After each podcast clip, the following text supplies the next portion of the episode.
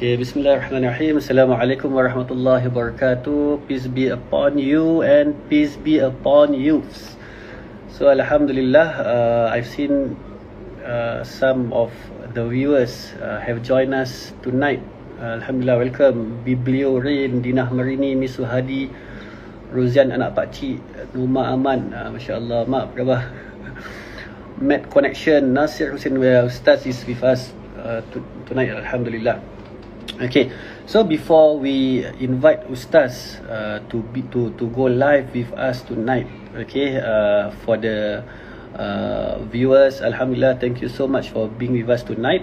Okay, basically, peace be upon youths is a talk show dedicated to empower Muslim youths through the online world, which is uh, we we use IG Live uh, for this to focus uh, to focus on issues uh, which are concerning among the youths today. Okay, so Alhamdulillah for tonight, okay, the discussion uh, will be discussing about uh, something which involve our daily life, okay, which most probably consume each and we consume this thing each and every day, every day uh, okay just not to to just just not to spoil the the the talk show itself. It's not more about how to make profit you know with money. No no it's not just about that. But it, it's more about you know we as muslims okay uh, how how how do we deal with money you know? Uh, our mindset uh, the ethics and morality values based on uh, you know islamic perspective no and uh, those terms uh, how, how do you, do we apply when it comes to application in this contemporary world and so on and so forth? Okay so without further ado uh, ustaz is already here. Okay i'll be inviting ustaz. Uh, okay invite ustaz nasir. Okay ustaz will be joining us in a while bismillah assalamualaikum Waalaikumsalam. Masya Allah. Ustaz Nasir. Uh, how are you? Welcome, welcome to the show. Alhamdulillah. Uh, thank how you for inviting. Alhamdulillah. Alhamdulillah. Masya Allah. Alhamdulillah. It's an honor to have you with us, Ustaz, tonight. Alhamdulillah. Hey, thank okay. you for inviting. okay, Masya Allah. You can hear my voice, right? My voice? Yeah, yeah, yeah. Alhamdulillah. It's okay. loud and clear. Okay, just uh, uh, an introduction for the viewers Okay, so basically some insights uh, about Ustaz Nasiruddin. Okay, basically as for now, he's with uh, he's with uh, Islamic. Uh, he's uh, he's an Islamic financial consultant with Islamic with Ascent Islamic, right? Yes, Ascent Islamic. Yeah, and, and he holds a bachelor degree in fiqh and usul fiqh from I, I, I, uh, International Islamic University of Malaysia and he has a, a master's uh, in uh, Islamic finance from INSEF. MashaAllah. Yes, correct. okay, sir. So before we start, maybe you can share with us some insights, you know, uh, about yourself on your daily okay. life or your, or, or your work so we can get to know you better, inshallah. Bismillah. Okay. All right. Bismillahirrahmanirrahim. Assalamualaikum, everybody. Uh, thank you for tuning in. And so thank you to Ustaz Hafiz, eh? For inviting for today's uh, talk. Uh, all right, so a little bit about myself. My name is Nasiruddin. I'm a uh, financial advisor in Ascent Islamic. Okay. Um, is it under Manulife? Uh, yes, correct. It's under Manulife. Yes. Uh, so it's a unit under Manulife, basically. All right. So uh, what we do in Ascent Islamic is uh, like uh, any other financial advisor that you know, uh, where we uh, plan, we work together with clients on how to work on their finance, uh, how to improve their financial status, basically the same. Okay, however, uh, how we do it differently is uh, we try to implement uh, Islamic finance into what we are doing currently. Okay, so basically, uh, when we talk about uh, investment, we are doing the halal investment. When we do about insurance, uh, sometimes you know uh, in our Malay community, they were saying like, oh, insurance is haram. Uh, and then what kind of insurance that we can get. Uh, so we try to, uh, I mean, we have the expertise in our team uh, and we are able to answer those kind of questions rather than we just um, like uh, shun it away. We just ignore them. So we address them basically in the sense of yeah. So uh, that's uh, that's uh, a little bit about what I do every day.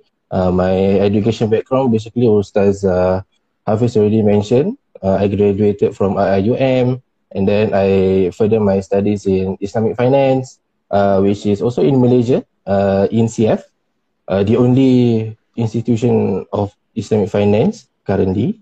Uh, so yeah, uh, with all that knowledge and then with the career that I'm working right now, I hope uh, I could impart uh, whatever I have learned. Okay, inshallah, and also as a form of dakwah for me. Yeah, yeah, inshallah. So to be honest, I, I think uh, I, I I really need your advice in terms of financial planning. Eh, can, Especially can, can. in Singapore, you know, okay. it's not easy. To, to be honest, it's not easy. You know. Uh, yes, exactly, exactly. Okay, we can have a separate session for that. Eh? Separate session for that. Eh? for those who are interested to join us, let us know. yeah, Give us a DM. Okay. I'll bring you to Ustaz uh, Nasir's office so we can have a session. yeah, sure. Okay, Ustaz. And this is just uh, something you know uh, when we talk about uh, let's say Manulife. You know, we have like other other uh, insurance providers uh, parked yes. under NTUC or whatsoever. Yes. Some some seems to be like uh, Muslim friendly rather than Sharia compliance. And okay. Okay, when it comes to that, maybe we will hold to that first. Okay, mm-hmm. and uh, in a way, uh, well, uh, I would like to welcome the viewers that are with us tonight. Okay, uh, Alhamdulillah, with us today is uh, Ustaz Nasiruddin Hussein. He's a graduate from uh, fi- uh, from uh, INSEF uh, uh, in Islamic finance.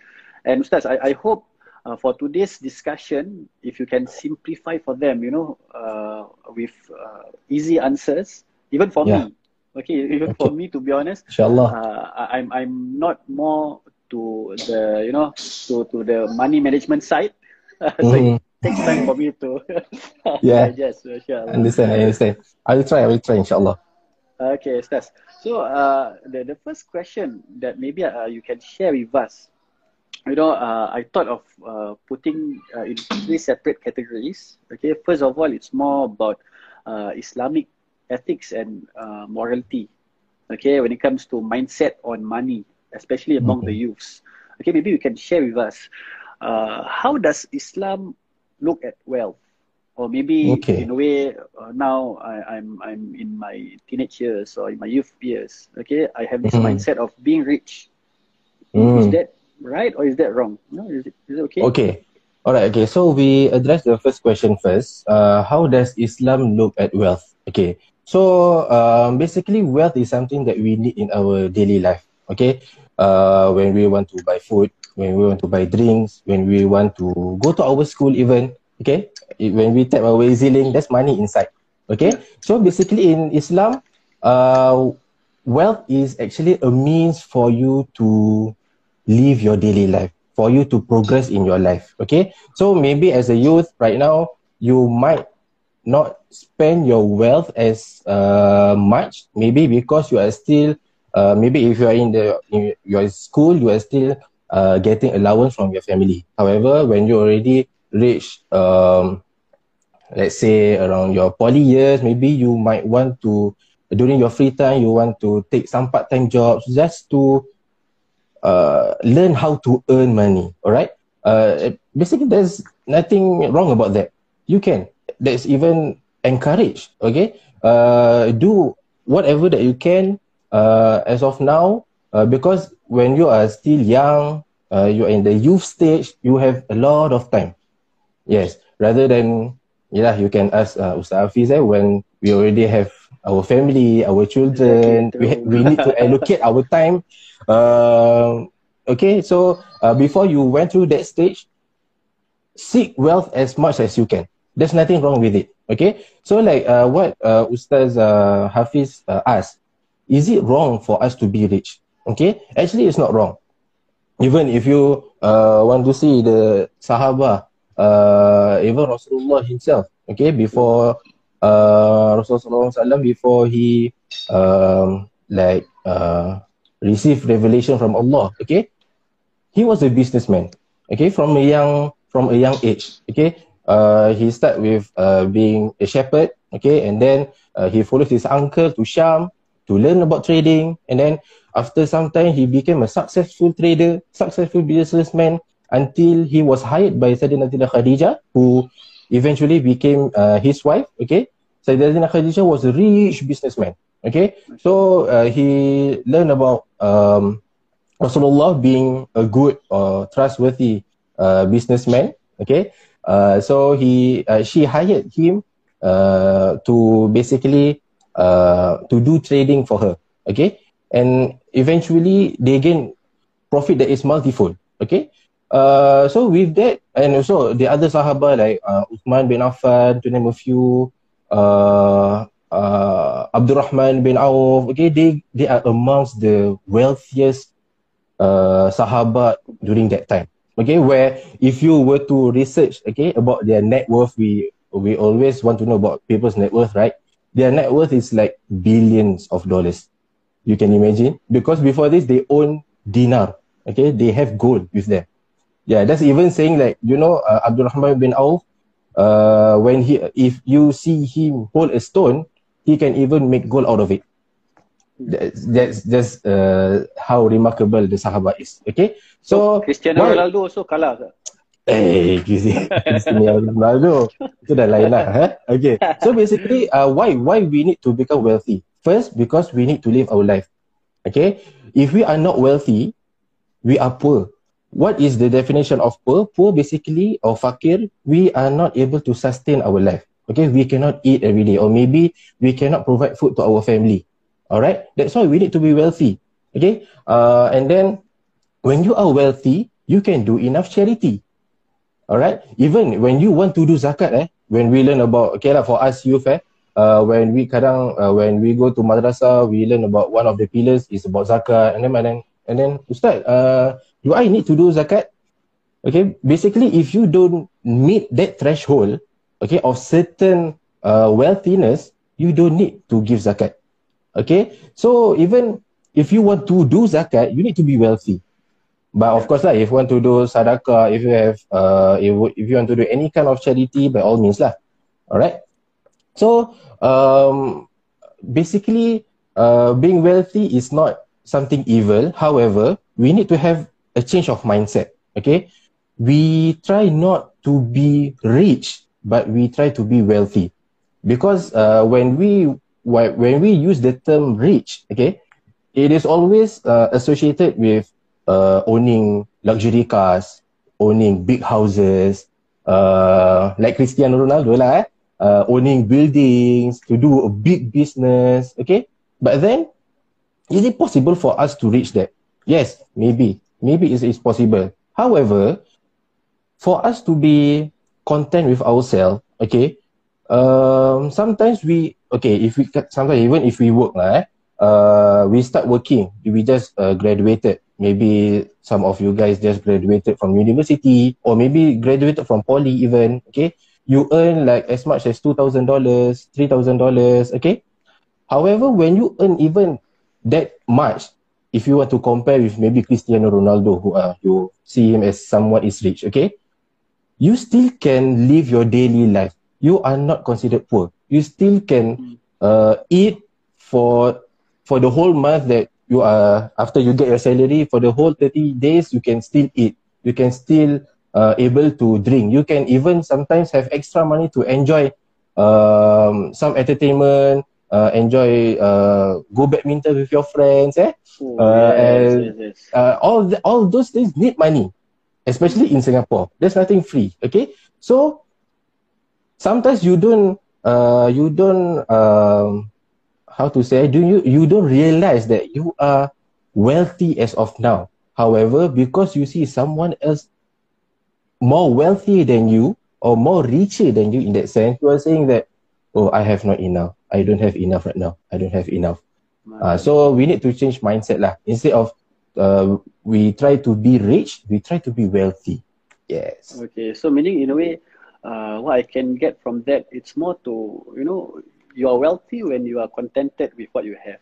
it's exactly. the contentment of the heart that makes you a rich guy. You know, it's it's yes, exactly. Okay, mashallah. Yeah. At the same time, it's it's there's there's it's uh, it's not wrong for us to have that mentality of being rich. Just that. Yes. Uh, it, exactly. It's not that we have to be tamak or what. That one no yes. Lah. It's more. Yeah. About, uh, you see, okay, mashallah.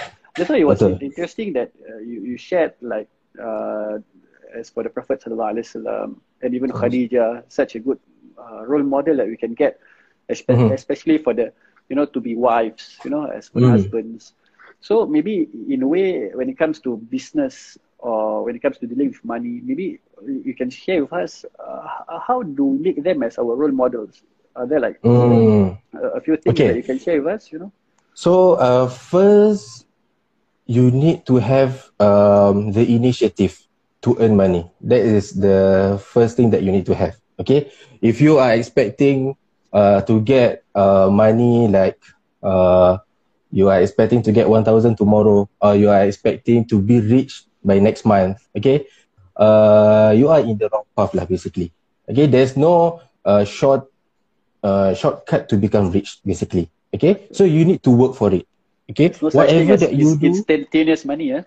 Yes, exactly. Cash. Even even even later later lah later when we talk about investment and such, right? If you heard of any investment, instant cash, please avoid. Yeah. Okay. So when we are talking about work, uh, doing business, okay, first you need to have the right intention, which is to earn money.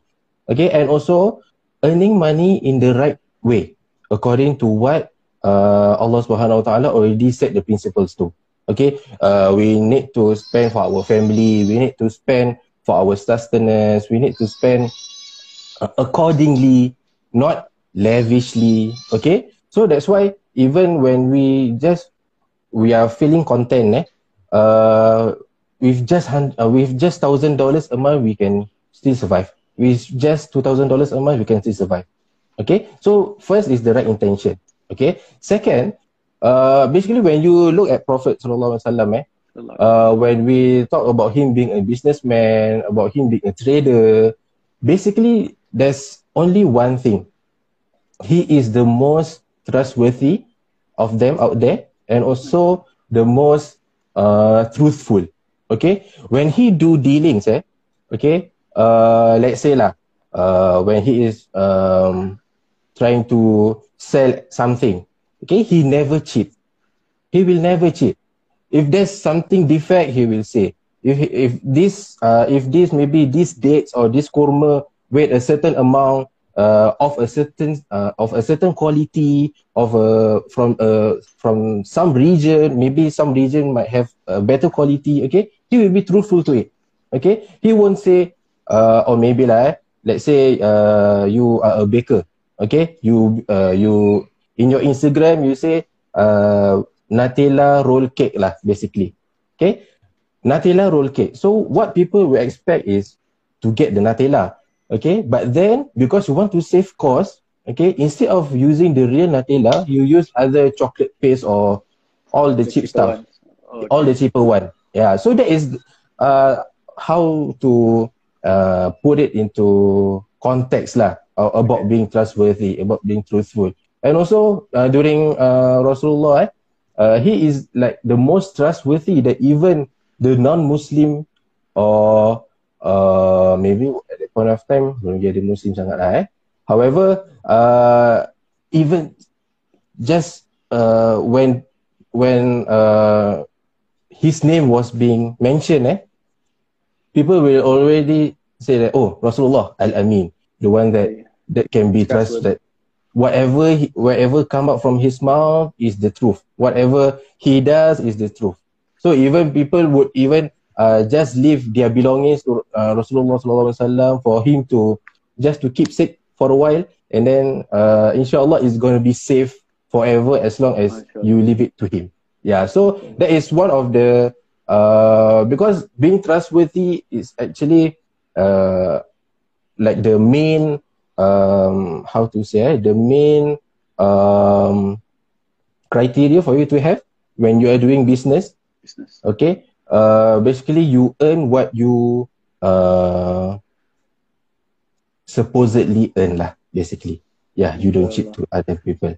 Yes. Uh, mashallah. We have a comment from uh, our brother here, Wan Ashraf. He says, hmm. wonderfully put, Ustaz. Uh, mashallah. Ah, Alhamdulillah. He's, what, he's my dear friend from Malaysia, actually. mashallah. Alhamdulillah. Uh, we yeah. welcome everyone here tonight. Okay, uh, if you have any questions regarding to this topic, please uh, give us comments or just ask your questions here. So I'll be discussing with Ustaz if you have time, lah, inshallah, bismillah. Yes, Alhamdulillah, it's a it's a good share. In a way, I can see in order for you to have, I I I strongly uh, believe in Islam. We understand this term uh, of barakah means we have yes. blessings in our wealth, we have yes, blessings in our business, and so on and so forth. And yes. you you you've shared with us just now, even with you know. Uh, let's say we have this uh, a significant a significant amount of 1000 or 2000 we can still live i i, I believe we can still live with the barakah that Allah has given us. Yes, exactly. You know, in a way, with the small amount, but still you feel like it's sufficient for you. You can still live. Yes, how, exactly. How, I, how is this yeah. possible? How is yeah. this even possible? yes, yes, exactly. Okay, and mashallah, uh, so in a way, uh, there's a lot of things to for, for us to you know discuss tonight. Maybe I I'll uh, go ahead with the, the following questions. You know, uh, maybe as for some of the youths, uh, they are starting their uh, in a way their online business now. Mm. You know, uh, I, I've I've read this article before. Uh, a few initiatives that is being run by some of our Malaysian friends in their teen years. I think it's around yeah. 12 or 14 years old. Mm-hmm. They already run their own Shopee platform and they, yes. they are earning like, you know, uh, thousands of uh, dollars in that yes, exactly. age. Uh, exactly. in that age. Okay, so uh, before we go to the application, okay, maybe you can share with us some of the terms that is being used, uh, mm. like taqwa. In in in in, in Quran, Allah says mm. money with taqwa, and mm. even barakah, uh, sabr, and tawakkal. You know, uh, maybe uh, you can share with us uh, how do you relate relate this term in contrast with with the in you know dealing with money. Okay. Uh so first basically uh we, okay lah. Uh, we try to uh explain one by one. So first about taqwa. What is taqwa? Taqwa basically is having faith in allah. Okay? So how do we have faith in allah uh when in regarding to wealth? Okay? So first maybe uh we can have faith in allah when we are seeking wealth. Okay? Uh like all of us know basically every each one of us has their risk or uh, atau rezeki sustenance already written for each of us. Okay? Maybe cristiano ronaldo has a certain billion amount of money. Maybe ustaz hafiz has a certain million amount of money. Maybe insyaallah. We don't know. Okay? So uh, each each individual they have their own um uh they have their own risk basically being written for them. Okay? So when we are working this is actually uh, applicable to those who are working lah or maybe uh, those who are in uh, maybe still schooling, maybe in their uh, university days, okay, they might be wondering, am I able to achieve that? Am I able to um, earn money even? Okay, am I able to live my life after I graduate later?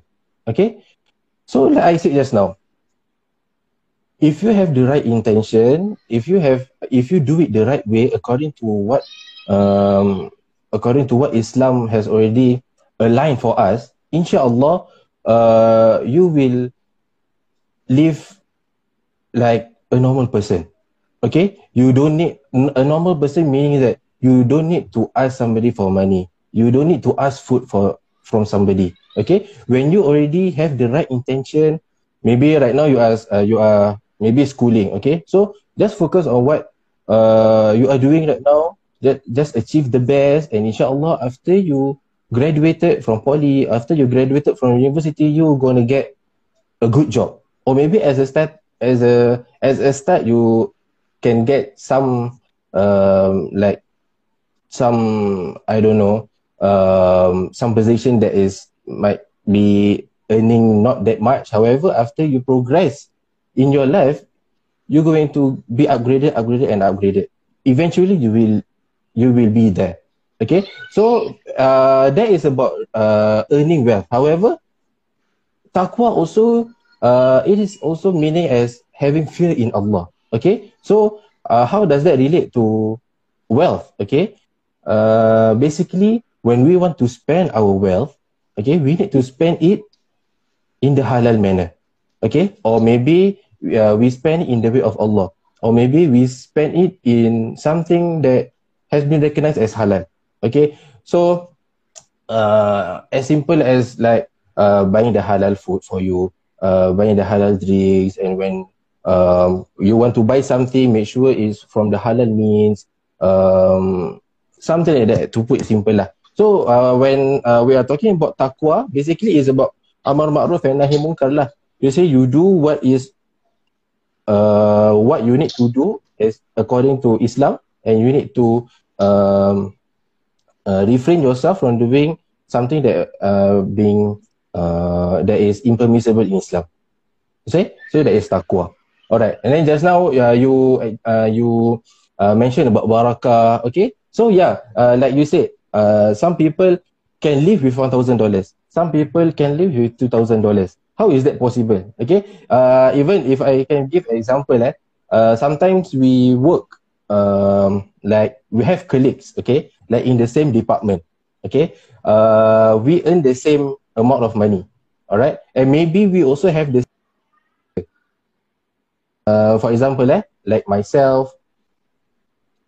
Uh, yeah. Okay, yeah, we can hear you. I think just now like the voice. Can hear? Eh? Ah, yeah. So for yeah. example, eh, like myself, Ustaz Hasfiz, eh, we are working in the same office. Okay, uh, both of us are earning maybe two thousand five hundred. Okay, and both of us are already married. However, when I see Ustaz Hasfiz, masya Allah, uh, he can live a happy life uh, despite uh, having two children, despite having um, need to uh, pay off uh, his house, need to pay off uh, pay off uh, his car. Okay, he still can live a happy life. However, like myself, uh, I'm also married. Okay, but then I always uh, I always thinking that uh, this this salary that I earn is not enough. Okay, because why? Because there is no barakat in that. Yeah. Okay. Okay. How we want to earn barakah? So basically, um, it's simple as uh, earning halal income. Okay. Uh, when you work, you need to work. You need to put hundred percent of your work. You cannot um uh, or what they say in apa in Melayu uh, makan gaji buta. Uh, so you need to earn what you work for. Okay. And then uh, have the right intention. And then um, give out charity, a lot of charity. So that is how you gain barakah in your wealth. Yeah. What else eh? Ada lagi? Uh, uh, sabar, sabar tawa- tawakul. Ah, sabar. Okay. So basically sabar, we can uh, directly apply to uh, when we want to build our wealth. Okay, like I said just now, uh, you may start with a 2000 salary job. Okay. But if you have patience, if you sabar, eventually after two years, after five years, inshallah you will reach 2,500. Inshallah you will reach 3,000. If you are in the a proper company lah with a proper management, definitely you will have increment year by year. Okay. Uh, so when you want to build your wealth, you uh maybe you you see your family members, you see uh your friends already living like uh earning 3,000, 4,000, don't don't be disheartened or don't be uh, intimidated by them okay? Uh, just be content with whatever that you have okay? Uh, and have sabar for that okay? Uh, and also uh, sabar in terms of our spending. Ah okay because why? Uh, we as human being eh, we have unlimited ones okay? We want to buy that. We want to we already have shoe we want we want another shoe. We already have a phone we want another phone. We already have basically we already have everything. We still want to upgrade it into something better. Okay? So uh how we want to curb that is basically we need to sabar lah we need to have patience. Okay? Uh and you try to relook whether is that a need or is that a want uh, if that if that's a need then okay by all means maybe because you need to upgrade your laptop because uh, you are uh, you need to do coding or maybe you need to do graphic design okay, then definitely you need to upgrade your laptop. But then if you are just a uh, a finance student, okay, uh, economic student, basically you just do research on Google. Even with handphone, you can do your work. Uh, so you need to know your um, your situation, analyze your situation, and what you need to assess what is your needs and what is your wants. Uh, and basically how you want to curb your wants is just by sabar lah. Uh, jangan jangan terus keluarkan duit kan. Uh, we okay masya-Allah. Uh, nampak uh, maybe when you walk uh, pergi mana main habis sense ke apa eh gatal pergi sana eh. Alamak, uh, we look at a certain uh, shirt, a nice shirt, but then it costs around $100. Like, why? Why would you want to spend that much? Okay, because you right now, uh, this one is just $20, but you are still covering your aura it it also still serve the purpose. Why do you need a hundred dollars uh worth of shit? So yeah. just sabar and just walk off. Yeah, something like that. Yeah, so, okay. Th- this one is more to the youths, right? Compared to yeah, exactly. I think it's it's okay for him to do that. Yeah. Okay. Uh, and lastly, lastly is tawakal. And tawakal basically it can be applied to anything lah. Alright. Uh, when you want to earn money, uh, you need to do the effort first then you tawakal don't just you apa uh, duduk masjid uh, solat duha 8 rakaat 12 rakaat okay and then tasbih tasbih tasbih and then tiba expect pop 1 million dollar it is impossible it is impossible yes exactly impossible even waktu uh, apa zaman Umar ada certain sahabat macam uh, Ya dulu lah. Uh, of course, uh, zuhud tu semua is a set, uh, like a characteristic that we need in our life. Okay, so we can also apply zuhud. Uh, like uh, we just spend what we need, and then we cook what uh, what our, our our wants. Okay, but then the Sahaba, they are zuhud in a way. They are using this dunya as a platform for the here. Yes, yes, exactly, exactly. Yeah. So rather than even the Sahaba pun, when they most of them actually when they work is either they do cultivation okay or they uh cocok tanam ke apa jual uh, bali jual uh, they sell uh, salt they sell whatever um whatever products that uh, was used uh, back then. And then at that point of time they also are traders. Okay? That is basically their work. Yeah. So even they themselves work. Okay? They themselves make an effort to earn uh to earn money. Whereas we know that uh, the Sahaba is like they have the most uh the top level of iman. Even if they if, if even apa uh, if they ask rasulullah to just uh pray for them to be wealthy they can be wealthy in an instant. Okay? But then they still work. They still put on effort. Then we tawakal whatever that we have done inshallah if that's the best it is going to be for you. But then uh if that's not the best for you then it, it will not it is not meant for you lah basically. Okay. yeah so that is tawakkal lah yeah okay alhamdulillah uh, it's such a insightful share when it comes to you know the, the hopefully lah that hopefully is, yeah taqwa barakah sabar and tawakkul uh, i hope yeah. in a way it helps uh, us to shape our mentality Okay, uh, Nika Lutfia, uh, she's commenting, Masya Allah, can join eh? Of course, can. Yeah, this sila, sila. talk show is for you guys, mashallah. And we have uh-huh. a question from uh, our brother Wan Ashraf. Ustaz, what is your advice to brothers and sisters who are currently in non-halal jobs? Hmm. Uh, want to answer now, eh? Uh, okay, maybe uh, we we we take that question and Q and A nanti lah. uh, yeah, we'll uh, share uh, at the end of the show.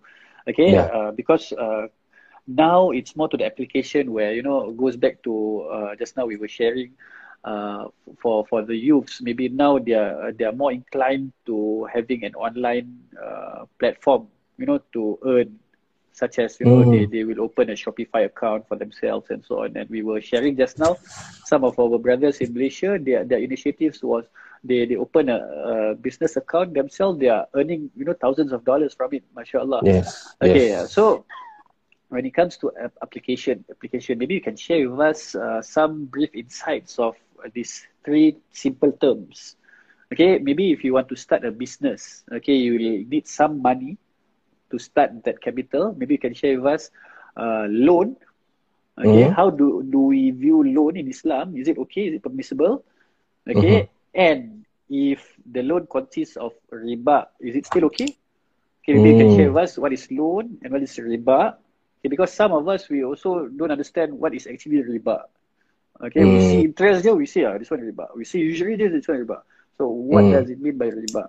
But Ustaz again, please don't share some scholarly insights. Just some no. share simple ones. Huh? yeah, yeah, yeah. Okay? Sure, and the sure. Third is one is riba. Eh, uh, sorry. The third one is profit.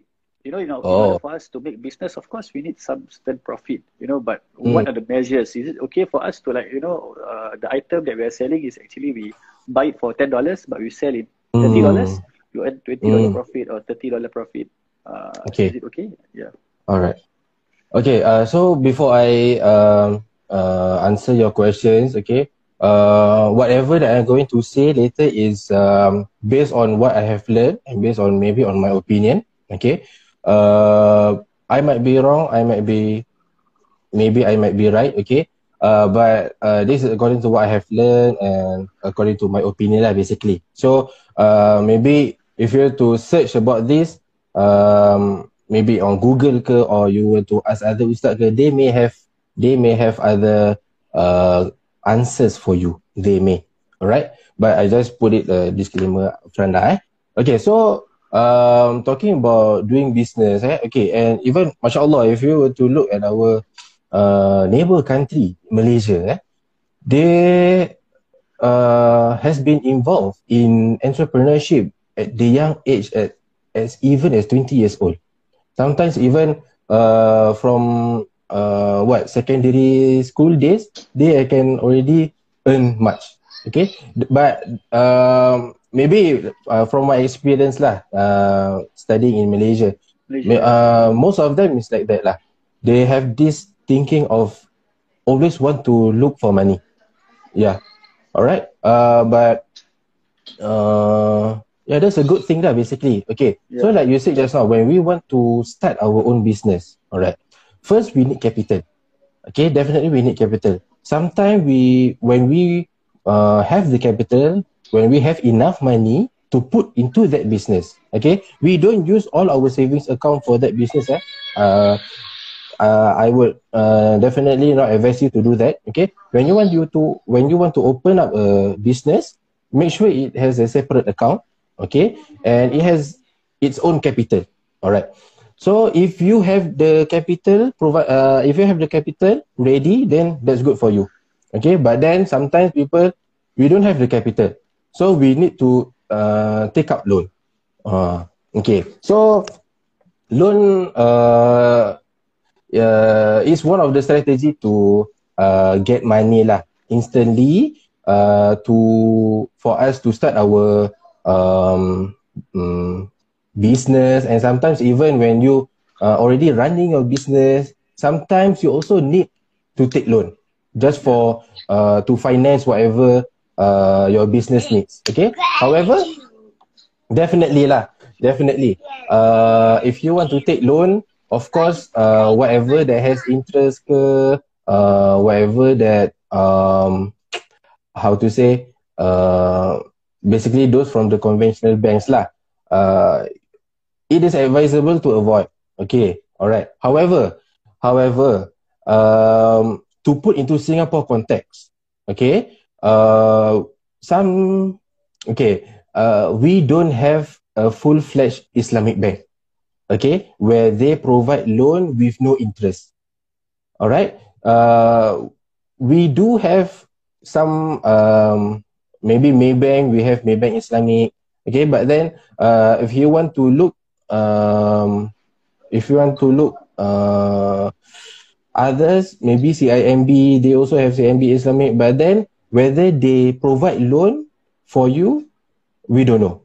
Okay, uh, but actually they they do provide lah. Uh, in in apa in uh, CIMB bank they even have uh, renovation loan and whatnot. Okay, but that's uh that's one uh, another thing lah. Uh, however, talking about taking loan, eh, as a Muslim, definitely uh, we need to go to the Islamic bank because why they don't provide interest. That is a clear cut answer lah. But then for us in Singapore, how how how can we uh, avoid interest when taking loan? Is that possible? Uh, maybe you can go to Maybank Islamic and then ask them, uh, do you provide uh, 50,000 uh, loan without interest? Uh, maybe they can give, maybe they might be not. Okay. Um, so to put in Singapore context, uh, you have to do your own research first. Like I said, I already named the banks like Maybank Islamic and also uh, CIMB Islamic. Uh, try to go to uh, their branch first and ask them if they provide uh, the uh, loans that don't have interest. Okay. But if they don't provide, then we still want to start our business, but we don't have the capital. We don't have the means. We still need, need to have the loan. Yeah. So just take, just take uh, the conventional loans lah. This is my opinion. Okay, this is my opinion. Okay, because sometimes uh, some people might argue rather than okay because you don't have money to do business, then don't need to do business lah. Just work. Oh. Sometimes, yeah lah. We we don't want to, you know, uh, be apa eh, pemikiran tu jumut eh. Uh, yeah. Kita try to be open sikit, okay. But then, uh, whatever that we do, according to the Sharia principles lah. Okay, and make sure that when you take the loan, you really make profit out of it. Try to make profit out of it. Jangan when we already take the loan, we need to pay interest and then we cannot pay off the loan, last last bankrupt. So uh, you need to have a proper strategy lah. And in Islam is is okay to take loan. Okay. Uh, however, it's different lah. Okay. In Islam, uh, we don't. Uh, okay.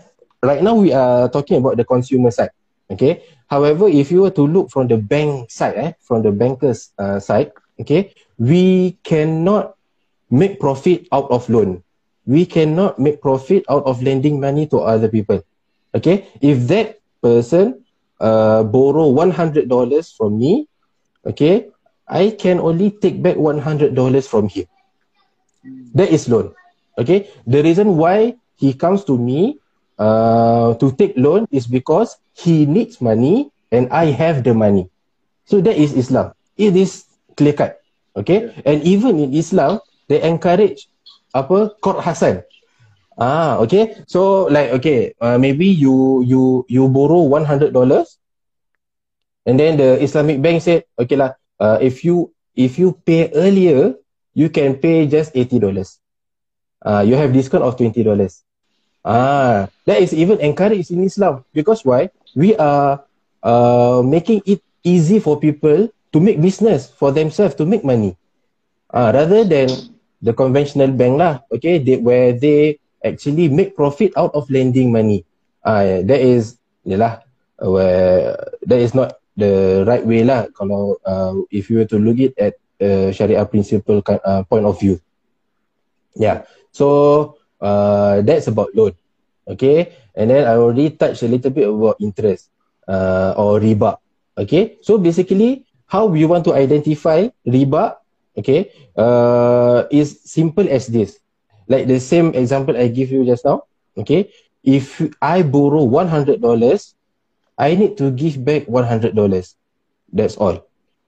Any increment because of the loan itself, any increment because of um, uh, paying the loan later than the date that is supposed to pay, okay, or any increment because of default, eh, um, that can constitute to riba sebenarnya. Yeah. So uh, that's why uh, when we um, uh, heard about interest, when we heard about uh, usury, okay, uh, high chance that it can uh, be riba. Okay. However, uh, interest and all these they are terminologies. Okay. Uh, in some in some situation, interest can even mean profit. Ah, where you do some investment and then you earn interest of certain percentage. Okay, so maybe, uh, however, you don't take this as uh, just as it is. Eh, you need to do your own research first. Okay, yeah. this kind of investment, what kind of investment that they are doing? Okay, what kind of business they are doing? Okay, is it a real commodity exchanges where they trade uh, commodity like we trade uh, we trade products lah. Okay, where we do business, a real business. Okay, or they are just doing business through the exchange of money, or they are doing investment in maybe forex. They are doing investment in uh, in investing in other conventional banks. Uh, so in that kind of investment, we know that it is haram. Uh, although the interest or the profit come uh, or or maybe they term as a profit lah. Yeah, so uh, basically that's riba. Uh, so far okay eh? So, so or do you have any other do you have any I, other concern about riba? So what I can understand is uh, when it comes to loan, let's say uh, it's I, I I lend you fifty dollars, then you get the amount fifty dollars, then you have to re- return to me fifty dollars. Yeah. Correct. Uh, no additional mm. sum. But in yeah. a way, let's say if I were to to to owe you, but you want to get profit out of my loan, then you you say okay, I uh, charge you an interest rate of 1.5. Mm. So in a way, when you I return you back, you have I have to pay you more. So that's interest. Yes. Is it correct? Oh, yeah. So that's yes, correct. lah. Yeah. Yeah. Okay. So if you uh, for the for the uh, for the knowledge of the those uh, who are attending the talk sekarang ni eh, uh, why sometimes why conventional um, system or uh, when I say conventional is basically the the opposite Bank. of Islamic Islamic finance lah. Yeah, so yeah. in Singapore where we go to PSB ke DBS ke OCBC basically all that is conventional. Okay, how they why how they justify interest is basically is it is the cost of borrowing the money. That's all. Ah, uh, so kalau kita tengok uh, when we look at this no community Islamic perspective. No... Yes. Yeah, you are not at you you in uh, apa hadis Rasulullah sallallahu alaihi wasallam you cannot trade money. You cannot earn out of money. Ah, okay. uh, so that's why forex haram. Ah, uh, okay. where you turn currency. Currency is money of money. Ah, uh, so you cannot gain profit from that. Ah, so um that's why uh apa um, conventional um, system supposedly uh, we cannot um, uh, yeah lah, we cannot take anything conventional lah basically. However, like I said, uh, we living in Singapore, context, yeah, in Singapore context, sometimes we cannot, uh, we cannot uh, look even look away from interest. We want yeah. to buy a house, we need to we need to take HDB loan.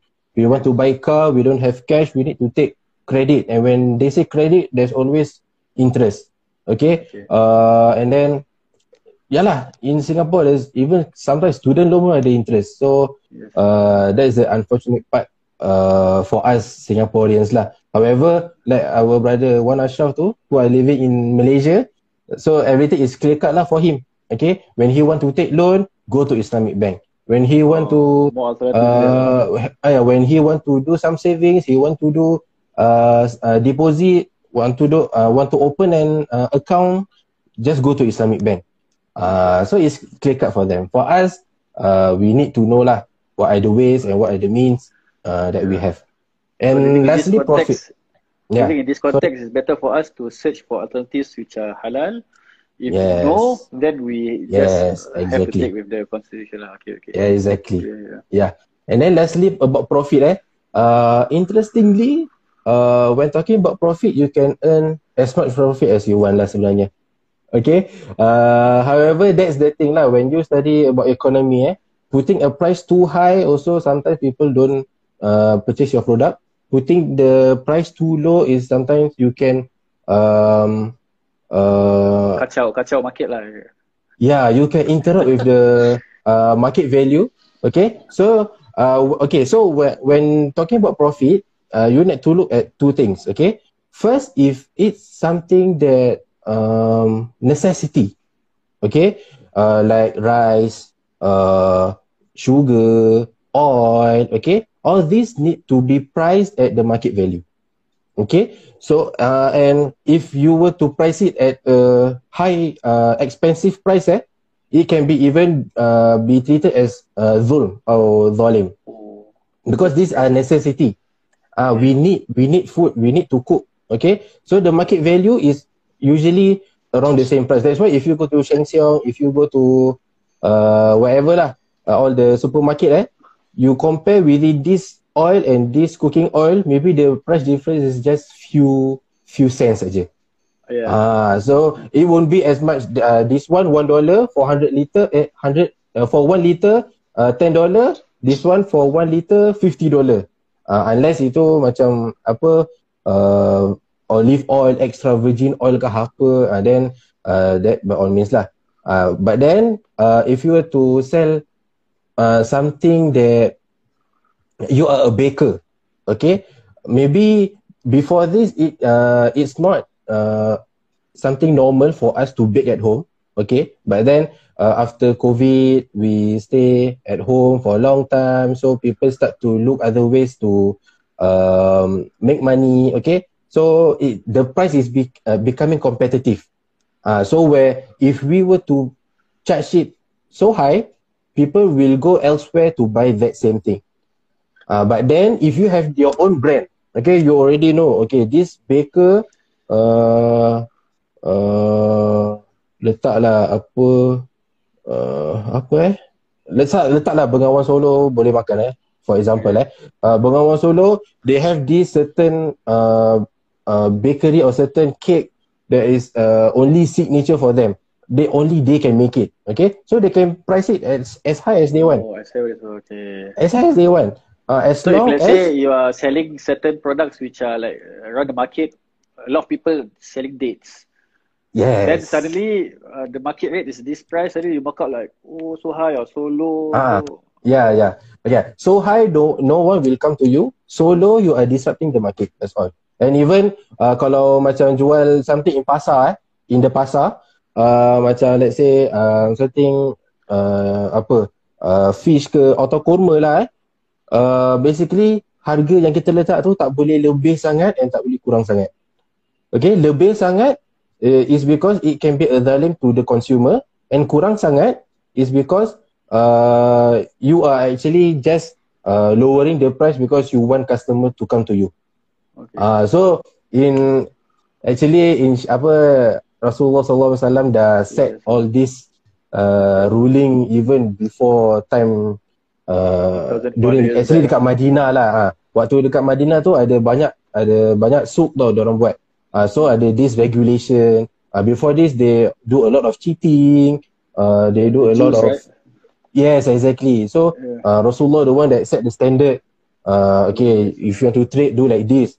And then you know about wailul lil mutaffifin where you uh, when you um, weigh the scale. Weigh where uh, when you weigh the scale, you need to be trustworthy. Uh, whatever that you when even uh, let's say you want to sell a certain amount of dates, okay, uh, you need it to be fresh as possible. You you cannot sell it wet, okay, because it can uh, interfere with the weight.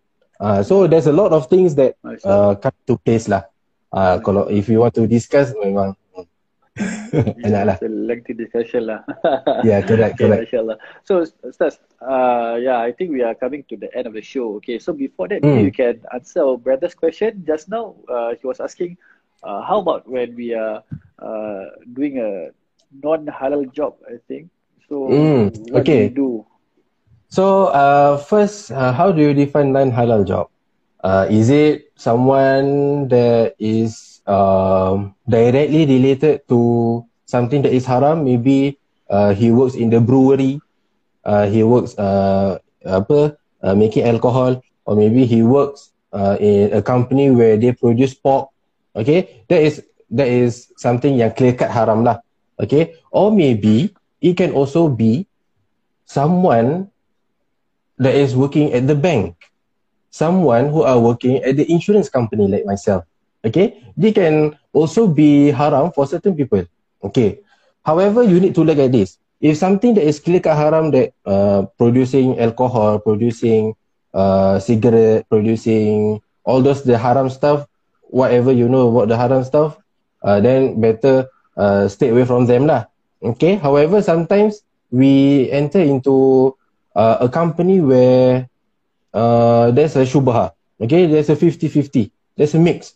Okay, maybe uh, you work in 7-Eleven. 7-Eleven, there's um, apa? Working at the cashier, you have to like. Ah, working at the cashier, yes, correct. Okay, so it it boils down to that person himself. Okay, uh, okay. Uh, right now we are um discussing about um that person. Okay, working in a company where it might it may be haram and it may be halal. Okay, right now, uh, just now we already said that all those that is clear cut haram, then of course lah, you cannot work in that company. Okay, but then for some company like banks, some company like insurance company, why? Why they can be haram? Because banks, uh, like I said, conventional banks, eh, not Islamic banks, eh, uh, conventional banks, they have, um, they provide loan, interest loan. Okay, so for example, banks. Okay, sometimes, uh, you okay, I give you an example. Eh, we in Singapore, uh, we when we go into poly, we take economy, we take finance. Okay, and then when we go to NUS, uh, our degree is in finance, in banking. And then tiba-tiba when we go to madrasah, ustaz say uh, conventional banks provide uh, haram uh, products, all those interest, uh, all those loans have interest, so you cannot work at the banks. And then what can this uh, this uh, guy who graduate guy. Yeah, he degree graduate like he has spent four years, five years just to learn about finance. Yeah. But then uh, after hearing that ustaz and then where I want to work right now. Okay. Yeah. So maybe you can find okay pergi Muhammadiyah ke apa and then jadi finance officer lah kan. you might uh, uh, you might you might uh, you might want to okay, enter okay, Okay, eh? uh, because when we uh, learn about finance, we heard about all these uh, investment banks, all these institutions, uh, apa Deloitte, uh, maybe in Singapore DBS ke apa lah eh. But then kita ever heard of uh, apa Morgan Stanley. Kalau boleh kita nak, we uh, we as a finance student, we want to work there. Okay? Yeah. Okay. Uh, so uh, I've uh, I've ever read, uh, I ever do some research about this. Okay. Basically, as long as you don't involve in um, the production, the selling, the marketing of the haram stuff, it is okay. But then this is my opinion, eh? Okay. So for example, uh, what does bank does? Conventional bank, uh, give out loans and then do deposits and what, what and what not, eh? Okay. If you are someone in the actual real side, the one is uh, counting counting the numbers eh? Okay uh, you are the one in the bank that setting the interest rate. Okay that that's definitely itu haram. Cannot lah. That is haram. But you are the one who are um uh doing marketing about opening and savings uh, opening savings account opening current account okay just that okay it might be halal for you because you are doing just the marketing for the product. Okay, you are not selling the interest. You are not selling your okay producing, uh, selling, and also marketing the interest. Okay, maybe tadi kalau buka savings account tu macam uh, 50-50 juga lah. Eh. Yeah. So, uh, I can find a way dalam bank yang ha- yang halal eh. Uh, I don't know. I don't know. Okay, maybe okay. we can yeah, we can go back to the to the example, the cashier example. Maybe I think that one is ah yes yes yes. Yeah, ah. meaning in a way, what I can understand that you were sharing, as long as you don't get involved directly with the haram things, then it's fine lah. Let's say in a way you are a cashier, then your job is to you know to become a cashier. Scan, not not yeah. that you are brewing the alcohol to sell yes, alcohol. Exactly. Uh, yes, okay. exactly. Same, same goes uh. to ah. Grab driver. You know, your mm. job is more to deliver the passengers, right? Yes. It's not like every day you have to send them to bars or whatsoever. Yes, exactly. Ah, exactly. Okay, uh, but then itulah, um, it depends on the individual. Sometimes, uh, some scholars are very hardcore. Say, okay, uh, even you are in this, you have been studying in this line, finance and everything you still need to go to the halal companies. Then by all means lah. If you okay. want to, uh, if you want to follow that and you want to avoid anything that is shubha, because you know, in the end, Rasulullah already said, okay, halal is clear, haram is clear. And everything in between is shubha. Okay, so just avoid the shubha. If you know that is haram, then just avoid. If you if you are unsure, okay, uh, I because I I'm a finance student, but then uh, as best as one, I want to work in the bank, but then bank is providing interest. Then I might as well look as well lah. Uh, macam I say lah, pergi Muhammadiyah ke, pergi Darul Arkam yeah. ke, jadi oh, I have a better alternative. Uh, our brother Wan Ashraf, he says, come to Malaysia, brothers. Uh, oh, Malaysia. Masya Allah. Masya Allah. Ya, ya, ya. Uh, itu itu kita punya dream lah eh. Dream eh. To, it, for Singapore one day to have a proper Islamic finance system, insyaAllah lah. Ya, yeah. insyaAllah. Insya Okay, Stars. Alhamdulillah. Thanks for sharing. So, uh, currently we are reaching to the end of the show. Okay, but before that, maybe you can share with us uh, some last questions. Uh, basically, first is about uh, financial management. You know, being uh, us living in Singapore, uh, the cost of living it's not that easy. You know, and mm. this fast-paced uh, economics, and maybe you can share with us uh, how to manage your finance and at the same time some uh, advice lah or takeaways for today's session bismillah okay so uh, um, talking about financial management basically um, you need to like I said just now like I already shared you need to assess your wants and you need to assess your needs. Definitely. Okay? How you want to assess that? Basically just look at your cash flow. Okay? Maybe uh okay what whatever i'm sharing right now okay is basically is whatever i'm going to share to all my clients like basically. Okay? So uh you need to look at your cash flow. Okay? What what you spend with your money. Okay? You need to keep track of it. Okay? So uh let's say today uh you go out and then you pay uh grab. All right and then um, after you go to office and then you take Starbucks.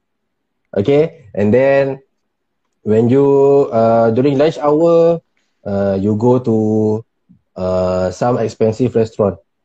Okay? That's and then when you want to yeah and then when you go back okay uh, you uh, you go to Delifrance to buy some tarts okay? And then lastly you take uh, MRT back home lah because you just want to enjoy okay? So if you uh, if I say uh, if I give that kind of situation it might look something normal to some people okay but then sometimes we don't even realize that actually rather that I take grab might as well I just take the MRT or I take bus okay rather than I um, buy Starbucks rather than I buy coffee bean, might as well I just go to the pantry and make Nescafe je. Okay? Rather than I go to um, apa expensive restaurant or maybe even McDonald's eh, uh, might as well I can just take uh, some uh, apa tapau ke apa uh, daripada rumah some sandwich ke apa just to fill up my tummy during the lunch time. It might be enough sebenarnya. It might be enough. But then you don't realize because you are not keeping track of money. Okay, so what happened eh? When you get your salary, you are living uh the you are living life lavishly lah. Okay, you can buy anything that you want. You can uh go anywhere that you want. However, when you are reaching eh, contoh uh you get your salary on the 30th eh, and then however when you are reaching on the 21st, 25th, you look at your bank account, eh alamak, uh there's nothing much left. Ah, uh, so dah kena puasa, tiba baru tu barulah teringat oh puasa sunat kan. Ha, baru sedar kan. Uh, bagus jugalah kadang nak kena cabaran baru kita ingat Allah kan. Ah, uh, so uh, all this uh, it might not happen if you do proper cash, proper cash flow. Okay? Uh, why cash flow is basically you need to keep track of the income and also the outflow where it goes. Uh, okay? that is one lah proper cash flow and then second uh you need to financial management actually a big picture lah where protection also comes where investment also comes where your savings also come okay so uh first thing first is your income and also your protection. Okay, why protection? Okay, uh, in Singapore context is just only insurance lah. Okay, for uh, for Malaysia or maybe for those uh, in Saudi ke apa, they can take takaful. Okay, or they have to take takaful. For us, we don't have takaful. We don't have any takaful operator. But then why do we need protection? Because if anything were to happen to us, who's going to take care of ourselves? Let's say kita tertiba, like now we are we are living a healthy life eh. But then tomorrow accident. Tomorrow diagnosed with uh, cancer, nauzubillah. Okay, who's going to take care of us? Who's going to take care of our dependents, our families? That's why you need a certain kind of protection. At least for uh, it acts uh, apa as a cushion lah. Okay, some sometimes people say insurance ni uh, uh, uh, apa eh, some way to get money. Or some even have the mindset that insurance is also a form of investment which is which is very very uh, wrong lah basically eh? Because uh, insurance basically just a income replacement. Uh, because if anything were to happen to you you still have some cash to provide you for a certain period of time. That's all. It's not for you to get uh, money ke apa Okay, and then you work on your savings. You need to have the emergency fund and whatnot. And then after all, you after you work on that, baru you buat investment. Uh, jangan sekarang uh, we heard uh, about the hype of cryptocurrency punya investment. Okay, kita baru ada duit sikit, semua letak kat investment. That is definitely not the right way to do it lah. The right move lah. Yeah. Okay. Like, like recently, uh, last month, last week even, uh, tiba-tiba the crypto market crash. Okay. Can you imagine all your money in crypto and then it crash? So it's not worth it lah basically. Okay. When doing investment, there's a whole portfolio of doing investment. Okay. You need to have the low risk, you need to have the medium risk, uh, high risk, and then you also need to uh, take into consideration of your time horizon, whether it's five years, 10 years, 30 years. So all that need, um, uh, need to uh, take into account lah. Uh, and how maybe you want to, maybe you asking, maybe you want to ask lah, okay, say how I want to do all this. First, do proper research. Everything is online. Everything is online. Even as as as a youth, I just uh, do my research just now at Google. There's even a financial management for youth. Okay, you can do everything online. Okay, however, what you read sometimes you cannot digest or maybe what you read you cannot implement it yourself. That's where you need to seek out some professional uh, advice. Okay? Which is from financial advisor lah. Uh, that's where sometimes in our malay community like especially eh, when we heard about financial advisor or insurance agent or then we stay away from them.